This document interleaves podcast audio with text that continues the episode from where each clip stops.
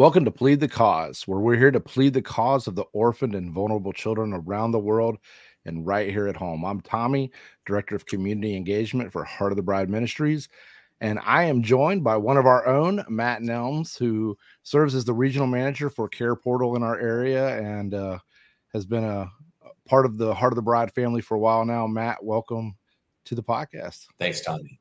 It's really good to be here. Yeah, so Matt and his wife are actually in a future episode going to be sharing about their own personal adoption story. But today, I just wanted to talk with Matt a little bit about just the overview of adoption. Uh, there are, are, things that people probably don't realize. And so, Matt, you're going to kind of, we're going to pick your brain a little bit. We're not going to go into too much depth, but just to give people some general understandings of the fact that there are different types of adoption and, and kind of maybe what it entails. You know, it's sometimes it's it's hard, you know, but there are definitely blessings in it.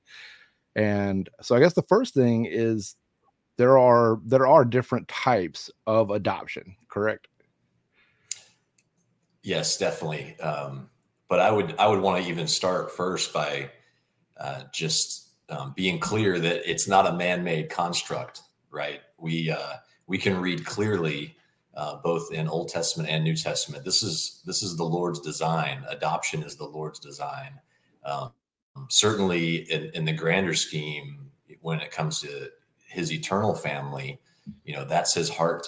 Uh, that that no man um, would go without Him as their heavenly Father. So, you know, adoption not created by man, adoption uh, spiritually created by God, and, and even here on this earth, the, the the heart of adoption uh, was designed by God. So uh, I think that's pretty important to, to just make clear that, yeah, we come up with different forms, different types of uh, adopting, legally adopting into, into families. But at the heart of it, you know, the design, the, even the, the, the whole thought of being a father to the fatherless and making someone who's not your own your own uh, into you know in a closeness into your family uh, and integration with all the rights and privileges of that family uh, that is the Lord's construct. Uh, the the types, you know, that we've we've kind of delineated. You know, there's international adoption, uh, there's domestic private adoption, and then there's local adoption from foster care. Those are the three main uh, types that that uh, we're going to talk about. Yeah, and so foreign. I mean, do you have maybe a little bit of information of each one because obviously there's there's going to be a little bit different uh, ways that each one is handled. Uh, I know foreign ones can take a while. Brian, our executive director, is going to share his story about foreign adoption. But what could be some of the differences, you know, when we're talking about sure. these these three? Yep. So there there there's some similarities in in all of them, uh, and then certainly some differences. Uh, the process for um, each is, you know, basically uh, deciding you want uh, to make a child um, your own, you know, bring them into your family, uh, one that you aren't giving birth to yourself, and uh, uh, and and so you know the similarity is is a social worker comes into your home and does a home study and will you know really you know a lot of this is it seems kind of invasive to to people when they when they find out what a home study is. Uh, but all three types will have a home study performed by a licensed social worker um, who's been is skilled and trained to, to do a home study. They'll come in and find out about your your personal backgrounds uh, the what the relationships are within you know your current family both immediate and your extended family uh, so they dig into your past. Um, they, they, they dig into your personal life. It can be um, uh, it can be pretty you know feel fairly invasive where they're in every nook and cranny of uh, of your relationships, but also your finances.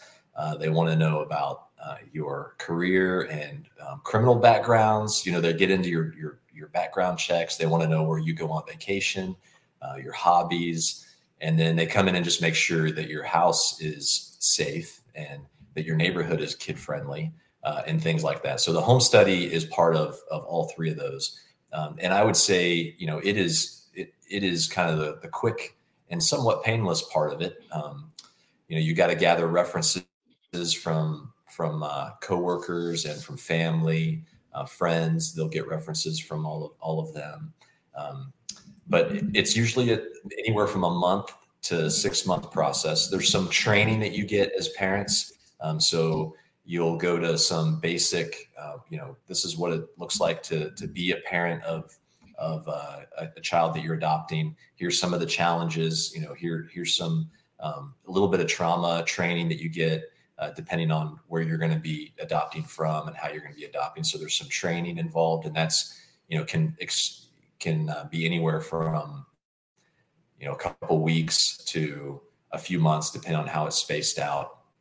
Uh, but for international adoptions, you know, sometimes the, the the longest aspect of that is getting the funds together because it is expensive. We're talking, uh, I'm going to say, uh, you know, what was thirty to forty thousand on average is now up into the sixty thousand uh, type range. So thirty to sixty thousand dollars, um, and there are some variables associated with that. But you know, so super expensive to adopt internationally, uh, and then timeline wise, international adoptions, I, I, would say kind of a medium timeline, um, but can be anywhere from uh, a year to three years. I'm to say a year to four years kind of time frame. Uh, but then there's some unique aspects, you know, depending on which country you'd like to adopt from. Those countries all have different laws about what's required. So that can change the, the, the cost and the time duration associated with international adoption. Uh, and then some countries, you know, will only adopt if the child has unique uh, medical needs or behavioral needs, or if it's uh, you know unique circumstances. So um, each country has a little bit different uh, requirement, if you will, or criteria for the adoption process. And those are definitely important things to consider if you're looking at adoption. Is just to kind of uh, look at what time frame you're kind of looking at uh, look at the costs and uh, if you are looking to do foreign uh, adoption like you said you know you're going to want to look and see what countries may have different stipulations and and who they may allow you uh, to adopt like you said some countries it's only if there's a special medical case and so you all those things are important to be considered i mean it's it's really a an a matter of due diligence, right, on both parts. The the state, the government is going to do their due diligence to make sure sure that they're placing the kid into a fit home, uh, so that they're not going to just end up right back where they were. And you know, it's important for the person who's looking to adopt to do their due diligence in that process. And and I think it is important to remember that it can be costly and it can be time time consuming. Um, Matt, I don't want to go too much into your story because we're going to share it on next week's episode. But uh, how long did your adoption take? From when we were, you know, from when we started the process of getting licensed until when we were, you know, officially adopted, you know, adopted our daughter Taylor, it was about three, um, almost three and a half years. So it, you know, it wasn't it wasn't a, a quick slam dunk kind of thing. Um, and that's normally the case with adopting from foster care. Um, you know, unless you are willing to take on a pretty large sibling set, uh, so get licensed to adopt locally. Uh, if you're willing to take on a large sibling set, you can you can probably get placed pretty quickly uh, because there are uh, there are needs for that uh, in Florida in in every state. There are needs for families that are willing, and you know, I, I think you know an empty nester family is perfect for taking on you know another three little littles um, just when they think they're going to hit the sunset stage of life. Like why not um, become um, adoptive parents uh, in that empty nest phase of life? And i've seen that work out really well uh, but that can be pretty quick uh, you can get placed pretty quickly with a sibling set or other high needs so if they're behavioral needs or medical needs for a child that's in foster care uh, you can be placed fairly quickly, you know, within a year time frame of the training plus the the placement. Um, or if it's uh, a t- teenager, you know, in Florida right now there is there is uh, quite a bit of um, need for um, adoptive homes that will take a teenager, and that will you know come with a different style of of challenge, you know, in terms of just um, the integration into the family will you know the, it'll be quick up front and it'll be cheap and and the state will pay for all of the training. They'll pay for the lawyers to get the finalization done, and then the additional counseling and help that you'll need as a family. You know, trying to integrate uh, a teenager into your home will it'll be on kind of the backside of adoption. Um, so for the for the um, for that to take place. So yeah, it, lots of different variables for a private adoption. You know, usually it's a it's a family that wants an infant, and so you will um, go to a private adoption agency. You'll be you'll get the home study and you'll do the training just as I described, uh, and then you you might wait a while. You know, there'll, there'll be some expenses along the way, uh, maybe twenty to 20, 20 30,000 dollar kind of um, range. And then you'll wait anywhere from, you know, six months to, to two years um, before you're matched and, and, and can bring home your little infant. And then there's the question of, will it be an open adoption or a closed adoption? And those are some of the, the nuances of, of a private adoption. And it's it's good to hear the differences. I mean, there's you know we think about these adoption agencies when we talk about a just what we would say a typical domestic adoption or a foreign adoption, uh, but you and I were talking yesterday just about adoption and foster care and kind of how that works, which I think is a lot of people probably, at least a lot of people that I know in the area, that's kind of the route they've gone more is adopting kids who are already in the in the foster system and and kind of going through that process where parental rights are terminated. Uh, but that that's a that's quite a process that some people might not uh, understand. They may think that they can just foster with the intent to adopt, but there's really no program that does that. That that it's kind of a foster with the intent to adopt that specific kid that you want to foster. Uh, it really is two separate things, and, and I think that was something that you guys found out in your own story. And so, just to, to kind of help people understand that, can you speak to a little bit of, of, of that difference of the fact that there's there is no adoption straight out of foster or you know or foster to adopt kind of program? Uh, you kind of have to go through both. Yeah, here, here in Florida, you know, foster to adopt is, um, you know, I think we're we're we're beyond that. We're into a new trend.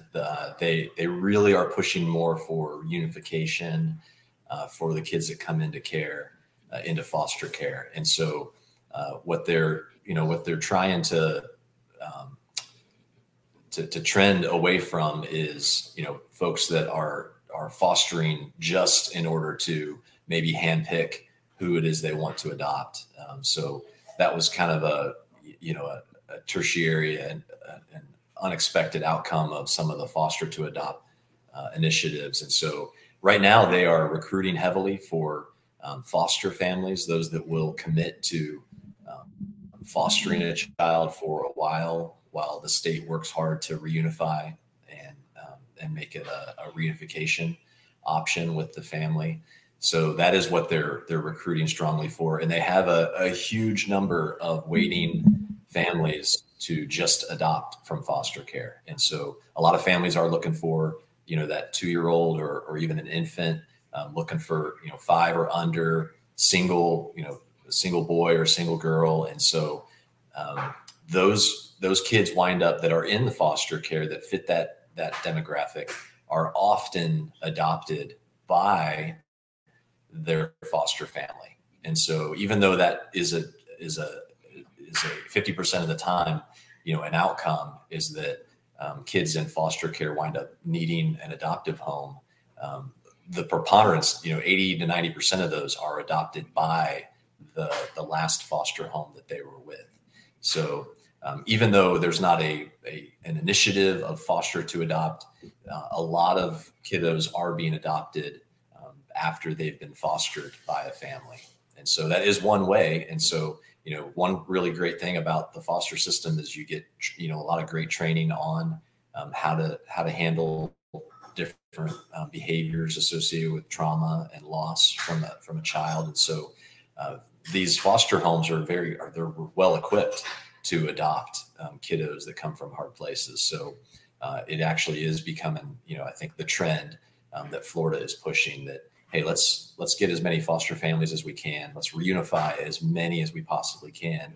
And then if the general outcome is that some of these foster families wind up adopting the kids that they're placed with, uh, then it's actually a, a, win-win-win. It's a, it's good in in every direction.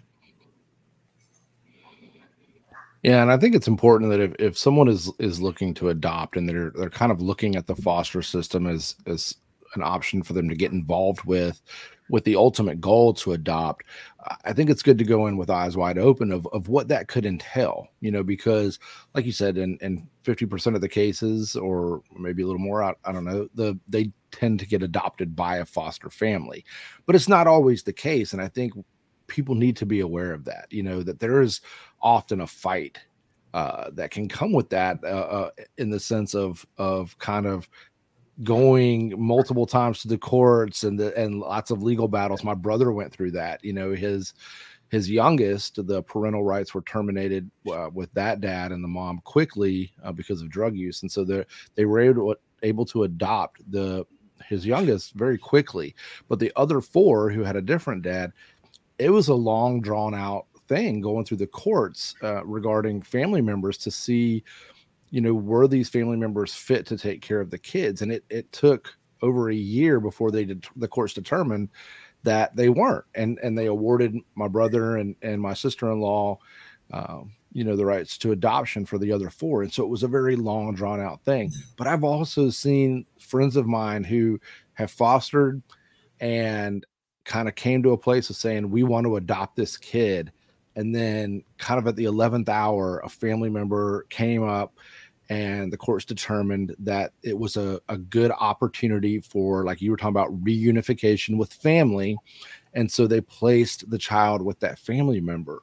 And and that can be heartbreaking you know because you you get to this point where you're like you're all in and you're already envisioning like yes we're going to adopt this kid and then something like that happens. And so you know we just we want to share the realities of this. Like it can be difficult and i think one of the things that we talked about uh, yesterday in some of our conversations was just trusting God with the outcomes, you know, and it, you kind of have to go in saying, God, I'm willing, I am willing, and I'm going to trust you.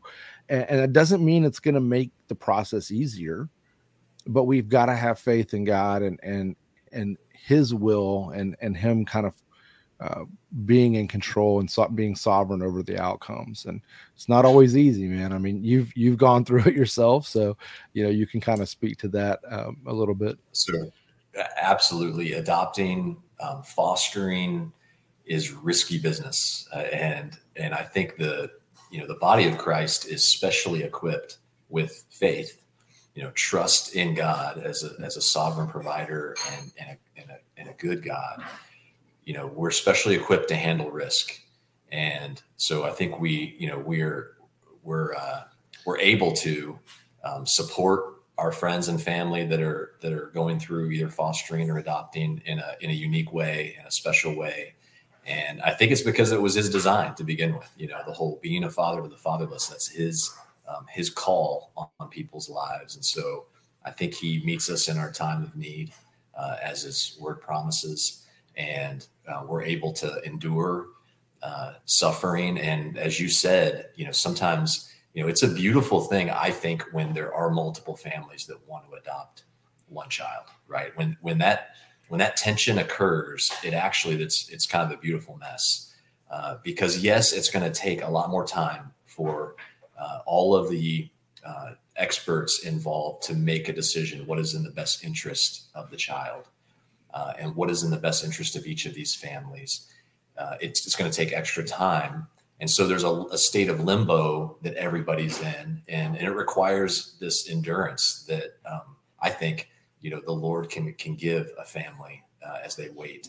Um, but it is it is absolute absolutely a risk. Even when you foster uh, and you foster well, it's risky business because the the role the goal is to get really attached, right? And teach these kids how to bond, how to receive love. And the only way to do that is to put your heart fully in it. And you get attached, right? And you bond, and you know they're going to get potentially reunified uh, or go be adopted somewhere else. And so it's, you know, you're basically there's there's a loss coming and you're anticipating a loss coming, but you still invest your whole heart, um, all your mind into treating them as your own, loving them as your own, um, and helping them learn how to receive uh, that kind of love is really one of the the main goals of, of foster care. So, um, you know, it, it is it, it is often a, a risky, beautiful mess of a ministry that that you get yourself involved in, and I think it you know it, you find out quickly that the only way you're going to be able to do it is is uh, on your knees, you know, relying on the Lord uh, day in and day, you know, day after day as things get hard. Yeah, definitely, definitely. There's a a lot of vulnerability in putting your heart out mm-hmm. there.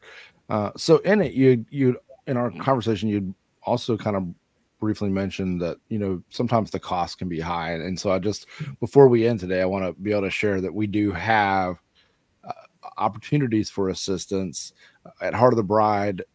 You know, we specifically work with an adoption grant. Uh, so, can you share a little bit about that? Yeah, uh, quarterly we um, gather as a, a, board on the adoption grant board, and I'm I'm blessed to be a member of that. Uh, we review the applications, which include a home study and other information from families that are submitting uh, for the grant, and then uh, we talk through you know some objective measures as to as to how we would allocate the funds that have been donated to us, and um, oftentimes we're able to to award you know multiple grants to families each quarter. Um, you know, we're thankful for all of the, the generosity of, of people that are, are giving to Heart of the Bride so that we can do this. And you know, we just we just awarded um, a family, a sweet young family, um, four thousand uh, dollars to go help pay for what was a forty thousand dollar adoption. So it's only ten percent of of their overall cost, but it actually goes a long way. It's super helpful for them. Uh, so you know, if, if we can bless others that are are doing international adoption or or domestic, um, we we don't typically you know award uh, to uh, foster you know, adopting out of foster care because most of those expenses are paid for and covered uh, by the the state. So. Um, it's a it's a beautiful thing to be involved in, and uh, it's fun. It's fun to get to make that phone call and say, hey, you're one step closer uh, to meeting this this need, so that you get to go pick up your kid in in Liberia. So it's a fun fun group to be a part of. No doubt, no doubt. Yeah, that's a blessing. And so what we want to do is just first thank you all for watching this and we want to encourage you that if if you are considering adoption or someone you know is considering adoption we want to invite you to reach out to us. You know, we have multiple people that are part of the Heart of the Bride family who have gone through adoptions. You know, we have many who have been involved with foster care. Uh, we have an extended family through our care portal and through a lot of the churches that we work with who have gone through adoptions and foster care as well. So if if you're looking at doing foster care, if you're if you're looking to to ultimately do adoption and you have questions you just maybe need some encouragement, you need some prayer, we want to invite you to reach out to us. You, you can check us out on the website at heartofthebride.org. Uh, you can go to our staff page. You can see you you can find uh, myself and my email, Matt's email, uh, Brian, our executive director, any of us. You can reach out to us and just let us know, like, hey, I have some more questions, and and we would love to talk with you. Matt would can share his story and and kind of help you walk through uh, some from his experience. Brian can as well. Uh, you're going to be hearing their adoption stories with their families in in coming episodes over the next couple weeks. So we're excited to share those. But we want to to be able to pray with you help you walk with you along this journey. So go to the website, shoot us an email, you know, connect with us on Facebook. You can send us a message there as well, and and we'll walk with you through this and just help guide you along the way. Also, if this uh, video has impacted you in any way, we want to invite you to subscribe to the channel, share it with your friends, and we we would ask that you would like this video and leave a comment. That helps with the YouTube algorithms to help put this video out uh, in front of more people. And we definitely want to share these these these messages of hope and you know, and just how we can help others. And so doing all of that will help us do that. If you are looking to just do the audio version only, if, if that's your preference, you can check out the podcast on Apple Podcast or Spotify.